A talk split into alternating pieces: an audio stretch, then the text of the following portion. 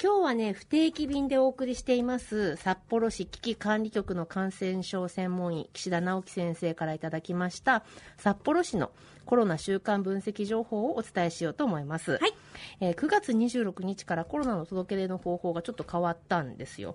で、データを出すのが難しくなってきてはいるそうなんですけれども、実効再生産数と呼ばれる、まあ、1人が何人に移してしまうかということを表した数字が、これがね、少し上向きで、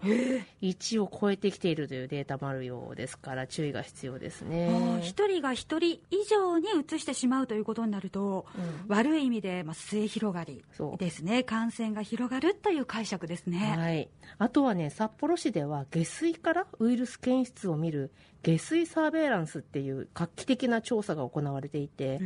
これはね、世の中の感染者数をよく反映するというふうに言われてるんですけどね、この下水調査でもね、ちょっとね、最近コロナウイルスの量が増えているという結果もあるようなんですよね。ああもうこれは緩んではいられないぞということですやめね、られない、ええまあ、インフルエンザの、ね、予防接種も時期ですからぜひ受けてください。はい、ここで紹介した情報やセルフケアの考え方に関する資料はこの番組のサイトから閲覧が可能ですぜひご参考になさってください、はいさてドクタートークのラジオ診療室今日のテーマは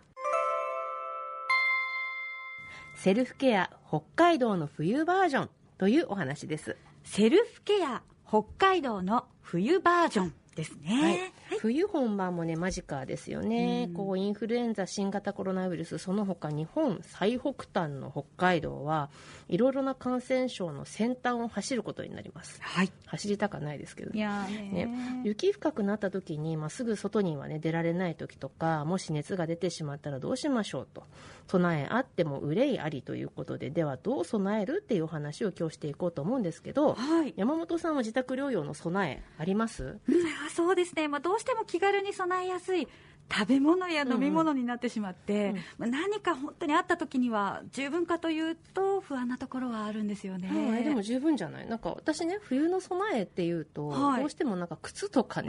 コートとかねスコップとかなんかそういうのが頭に浮かんじゃうんですけど、はいまはあ、今年は自宅療養の備蓄もお願いしたいなと思って今日取り上げていこうと思ったんですけい。どう、ん。でも、うん自宅療養の備蓄って言葉ではよく聞きますけれど、んなんかこう漠然としていて、そうね具体的に自分がこうどうしたらいいのかと思うとちょっとねどうしようって迷ってしまうんですよね。これね、まあ、言ってしまえばうん生活状況によるので、みんなにとっての正解っていうのと本当に必要なことっていうのはなかなか一致しないっていう難しさもあるんですよね。うんまあ、例えばですよ自宅の1階がスーパーとかコンビニだよっていう、まあ、ラッキーな人とはいね、はい半径 10km 以内に商店がないよっていう人では、まあ、備えも変わってくるっていうか、うん家族構成でも変わってきますし、いやそうですよね、うんあの以前、この番組でか外食の自粛についてお話しいただいたときに、はいはいまさに同じ観点になりましたよなっね。たっけあの外出一 つにと一つとっても、うんまあ、その方にとっての必要と不必要の内容は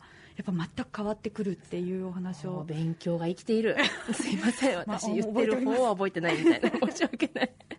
そうかまあうんあのねまあそんなこんなで人によって変わっててもですそうよですねまあ絶対にあった方がいいっていうものが2つありますえ2つね、はいこれ何だと思いますかっていうのを後半で答え合わせしますので、まあ、皆さん考えておいてください。はい、わかりました。自宅療養に絶対必要なものを2つですねそうそ。はい、考えておきます。はいで今回ね私あのテーマについて考えていてなんと、うん農林水産省が作った災害時に備えた食品ストックガイドなるものを発見しまして。おーまあね、災害とし自宅療養ってちょっと違うけど、まあ、似てる外に出て物資物資を調達できないという点では似てるのかななんて思って参考までに持ってきてみたんですけど見てみてください、はいこれ最低3日分から1週間分かける人数分の食品の備蓄が望ましいと言われているとか書いてあるんですけど、もう本当だ。あのこの表には項目4つですね。う水などの、えー必需品、うんお米などの主食、うんで缶詰などの主菜、はいで調味料や梅干しとかお菓子などの副菜と、まあ、分類されていて、うんそれぞれの個数の目安がイラストで載っているっていう感じですね。そう結構具体的ですよね、はい。でねこの下の方を見ていくとですね、うんローリングストックっていう言葉これ私初めて聞いたんですけど、はいどういうことかちょっと読んでもらえます、はい、ローリングストックとは普段の食品を少し多めに買い置きしておき賞味期限を考えて古いものから消費し消費した分を買い足すことで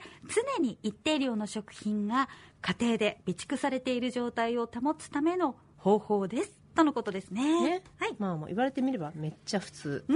んね、そりゃそうだってことなんですけど、うんでもねこれを、まあ、あえて指摘するっていうのは、やっぱり昔と違って都市部ではコンビニとかスーパーがねこうどんどん便利になってきてるから、うん家にあんまりストックしない傾向になっていることもあるのかななんて思ったりしてあーそうですね、まあしかも備蓄って思うと、どうしても取っておくという頭になってしまうからそ、ね、便利での中、買い物すぐ行けちゃいますからね、そうなんなんか気がついたら賞味期限が切れちゃってるなんていうこともありますもんね。ありますよあある私あの10年前ぐらいですけどねええ、あの昭和のもの出てきたことあります よなんじゃこりゃそれ缶は詰ほぼ化石みたいな。お赤飯の缶詰そんなことがあってはならないわけですね、まあまあとりあえずあの私はねパックご飯を常備するようにしてみようと思いました、はねい。やってんのかなこれはね、うんあとはあの療養っていうところに目を向けると水分もとっても大事ですよねあ